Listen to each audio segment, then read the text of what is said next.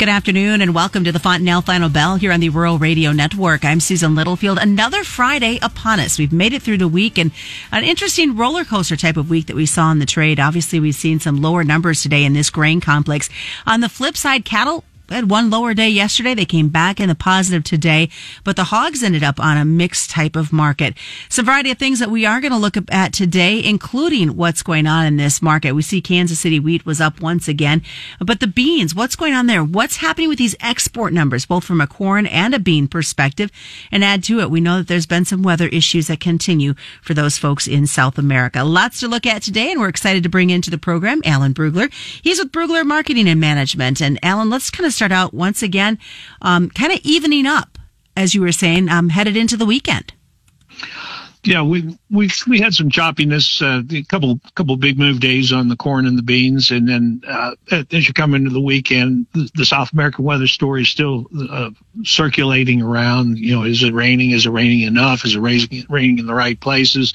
People just want to take some money off the table ahead of the weekend, so we we we backed off the beans, particularly the meal, a little bit.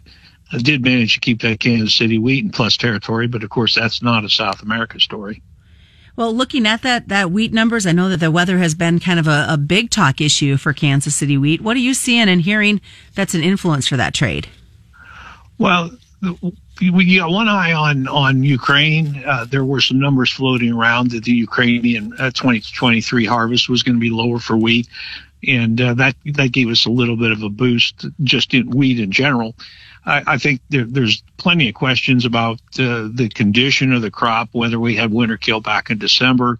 Uh, looks like uh, we've got some some zero type temperatures coming in again, but a little better snow cover this time around. But we're we're putting in a little premium in there in case uh, those Ukraine numbers are down and or the the Russians uh, are limited somewhat. The Ukraine estimate I'm referring to was uh, 16 million tons. There has been continue to be a lot of pressure over there. Um, they're in the same growing seasons that we are. What are you anticipating? What are you hearing about possible planting numbers or availability uh, of wheat coming out of that region? Well, uh, the, the, of course, the winter wheat had to be planted already. The, the, the biggest issue they have, frankly, is fertilizer. Uh, some of the uh, Ukrainian ag people are telling us that uh, certain types of fertilizer down. Application was down as much as 90%. They either couldn't get it or they couldn't get the, uh, get the application on because of, you know, um, ordnance in the fields, if you will. Uh, so the uh, you know their yields are going to be down, and they they don't have the fertilizer.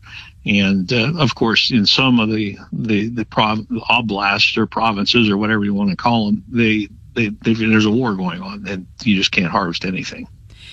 Looking at, let's go to South America and the and the weather concerns that continue for Argentina the the it's it's definitely raining in Argentina and in southern Brazil. It, uh, one of my longstanding rules is you can't have a drought if it keeps raining. Uh, it doesn't matter if the if it's accumulating, it it does to a degree, but if it keeps raining, you're you're reducing the stress on the crops and, and you get some yield.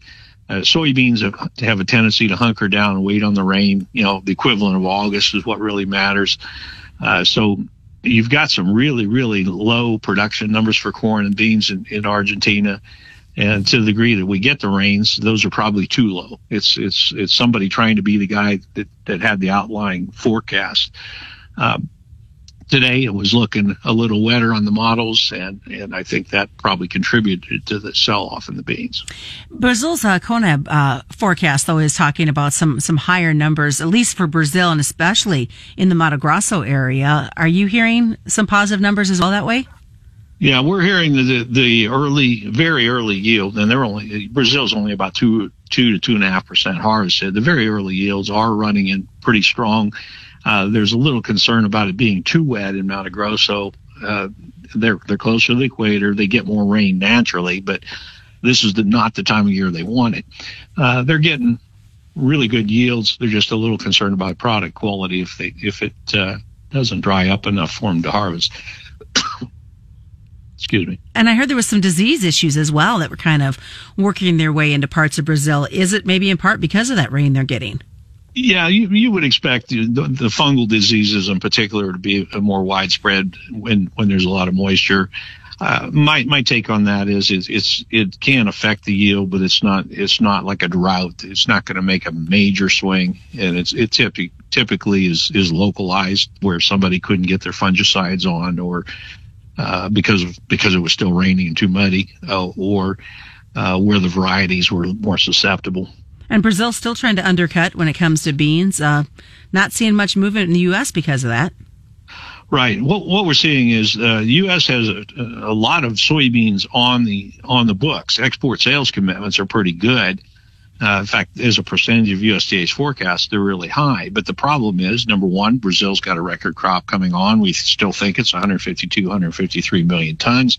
And number two, because they've got that big record crop coming on, they're discounting already on the FOB market, the export market, to the point where it makes it really hard for a foreign buyer to buy uh, U.S. beans. So I think what you're seeing is the buyers have got some U.S. beans on, on order, but uh, they're they're sitting on those contracts in case there's a logistical problem coming out of Brazil or a port strike or some of those types of things, and they're buying spot market beans from Brazil if they can get them.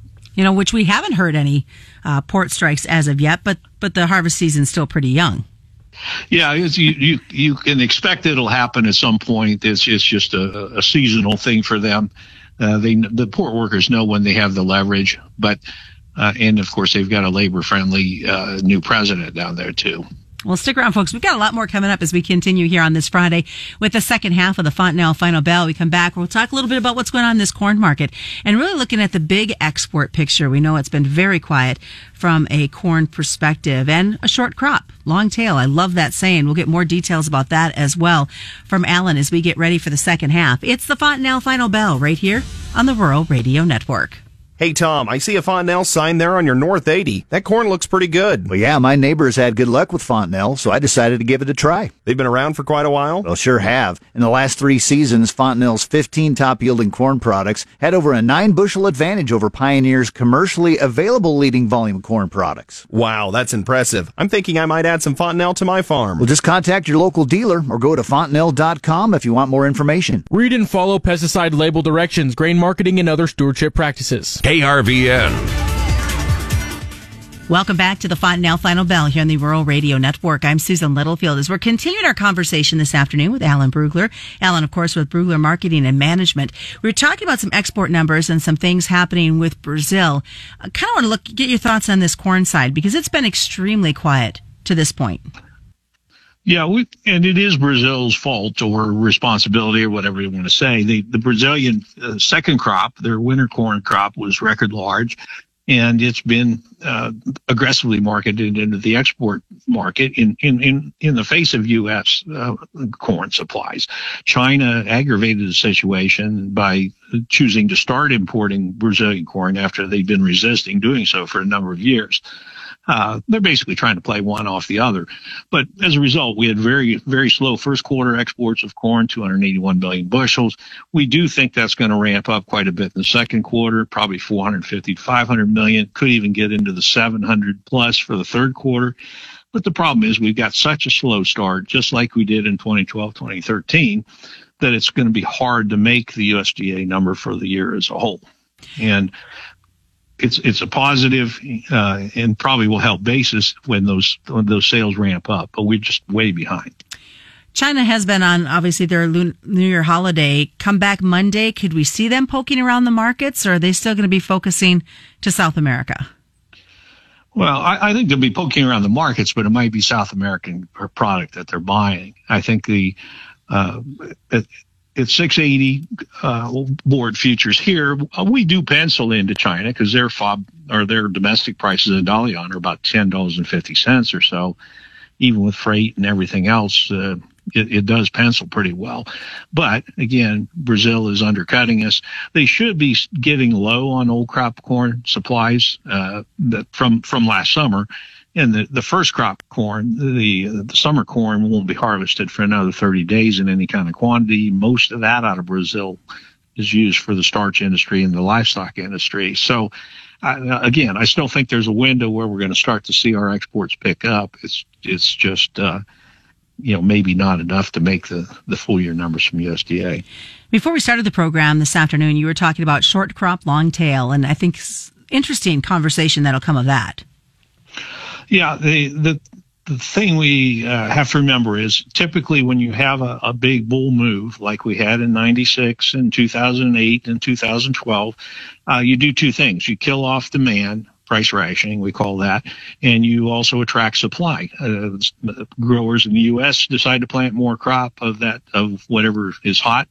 And so do uh, farmers in other parts of the world. The Brazilians say, hey, I can grow corn for six bucks. Let's grow more corn. Uh, Argentina, uh, China, South Africa, you pick.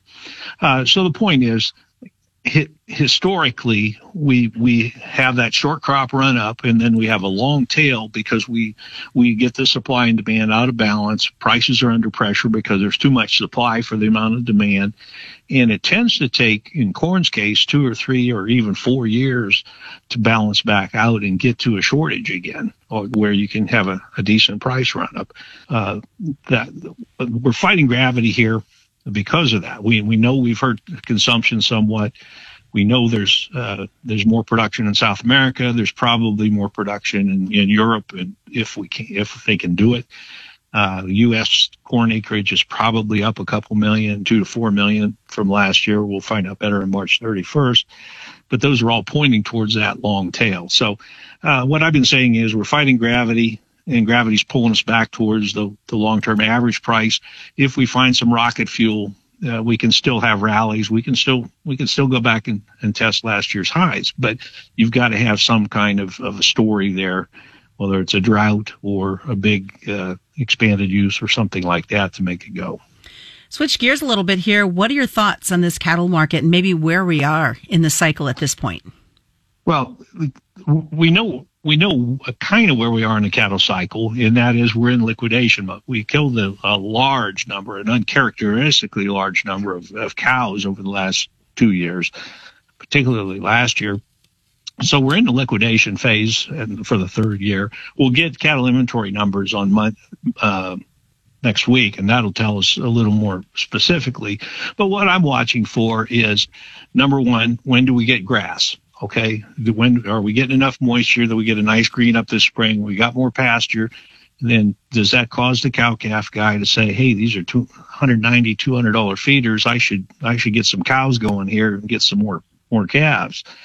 Uh, when they start to pull those heifers out of the feedlots, as right now they're heading towards the feedlots. Uh, if they start to you know, retain heifers, then we start to really tighten up the feeder supply. Lots of great stuff we talked about today. Best way for folks to get a hold of you? Well, you can call us 402 697 3623. Visit our website, www.brugler Marketing. That's B R U G L E R Marketing, all one word, dot com. Uh, if you want to follow us on Twitter, it's at Brugler MKTG. And uh, we've also got a Facebook page, Brugler Marketing. All right, that is today's Fontanelle Final Bell. Bells. Remind you, commodity futures and options involve a substantial risk of loss, not suitable to all investors. And that's a Fontanelle Final Bell brought to you by Fontanelle Hybrids and all your local dealers on the Rural Radio Network.